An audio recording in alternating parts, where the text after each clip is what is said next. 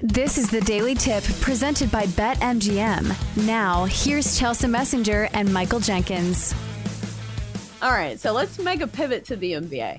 I was just thinking about Nikola Jokic and his texting habits. Number one, do you think Nikola Jokic even texts? I think I think if someone texts Nikola Jokic and they say, Hey bud, great time last night let's do it again, he would respond, the job is done. Good job. And thumbs up emoji. Or, or just thumbs up, you know, if that, if that. Probably very, very basic. He probably hates texting. He gets a text, he's probably like, oh, oh, okay. Job is done. Yeah, I, I he, he probably doesn't want any sort of outside interference, outside communication at all. You just, I feel like he's a guy unless he lets you into his world, he wants to be left alone. Yeah, I would love to see his reaction if like some of these novels were sent his way. Like he definitely wouldn't respond, and he would feel no, no. remorse because that's just kind of his personality. All right, so we've got Nikola Jokic squaring off with the Indiana Pacers tonight. The Nuggets laying three and a half on the road. Total set at two forty three and a half. We on the show have a running track record of loving to back the Nuggets at home but they're on the road here. But it is a short number. And the Pacers, well, they've been a little up and down this season. For a while, they were absolute uh, juggernauts, but now Tyrese Halliburton, I believe, is back. So, Jenks, do you have a side or a lean here? Oh, gosh. I don't know. I think I like the under in this game. It feels a little too high for me.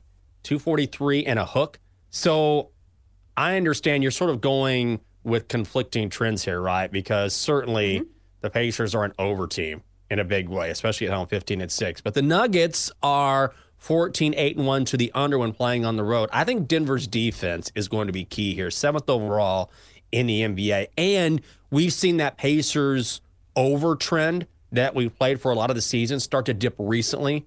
They're 4 1 to the under in their last five. I think this number is too high. I'm going under.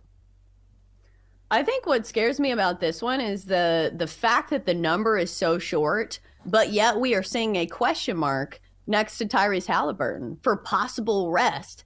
Uh, we saw the Pacers play, I believe, on the 21st, so I'm not sure why he needs rest. I know he's coming off an injury, so maybe that has something to do with it. But this number seems a little fishy to me. So I think I'll probably just stay away. Even though matchup wise, Nikola Jokic has uh, a pretty solid one. He is set, at least due to the projections, for the biggest fantasy points night of anybody in the NBA. We know the Pacers oh. in general give up a ton of points, not great at defending the center position. So maybe that is your handicap there. Usually, as Nikola Jokic goes, so does the rest of the Denver Nuggets. Let's go up next to the Knicks and the Nets. And speaking of fishy lines, this line last night was three and a half. And I thought to myself, the Nets have been terrible. Why are they only getting three and a half points against a Knicks team that's been pretty solid? So now this line's gone to four and a half, total of 223 and a half. So, Jenks, am I missing something here? Or do I just play the Knicks? I definitely think the Knicks are the play. No question right. about that. But it's, yeah, I was a little befuddled by that as well. I like the under. I might play this officially. So if you look at the Knicks, clearly we're talking about one of the best defensive teams in the NBA. Third overall in points per game allowed. They have held their opponents under 109 points in each of their last five games. They're also 19 and 24 to the over this season, which means they are generally an under team. They've also hit the under in 10 of their last 11. Both of these teams play very slow when it comes to pace of play. Right now, you can get it 223 and a hook. I think under is the call. I think I'd be with you there. The Knicks have been scorching hot to the under, hitting the under in nine of their last 10 games. Maybe the sabotage factor is that Brooklyn is a team that I'm not sure what's going on with him. I've seen some of the reports for Spencer Dinwiddie. The report is that mm-hmm. he is on strike for something. I don't know what he's striking, but he has been absolutely abysmal as of late. And so have been the Nets at covering some of these games. 3 15 and 1 against the spread in their last 19 games.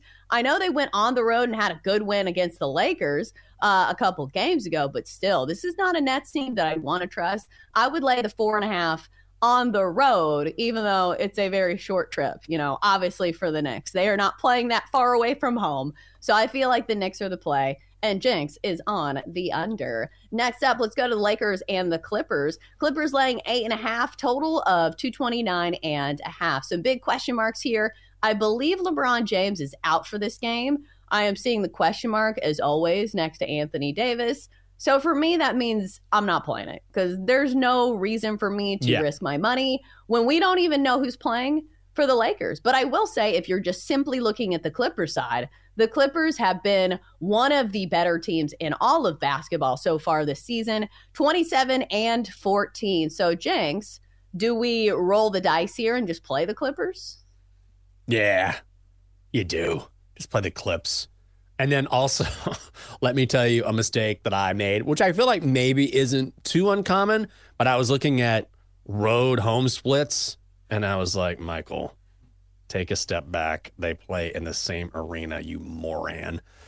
So then I was looking at, whoa, what in the world is that? We got some sort of construction going on next to us. I know you can't hear but that kind of caught me off guard. Here's the thing when you look at the Clippers as a favorite this season, they are 21 and 12 against the spread. That is a clip of 63%, one of the better marks in the league. And I think it would be even better had they made that trade for James Harden early in the year. Remember when they first started, they were really struggling with him. Now they put it together. I'll come around the Clippers. I would lay it. Yeah, I think the Clippers are the only play. Uh, question marks all around for the Lakers means I'm not putting my money on them. For more, listen to the Daily Tip presented by BetMGM. Weekday mornings from 6 to 9 Eastern on the BetQL network, the Audacy app, or wherever you get your podcasts.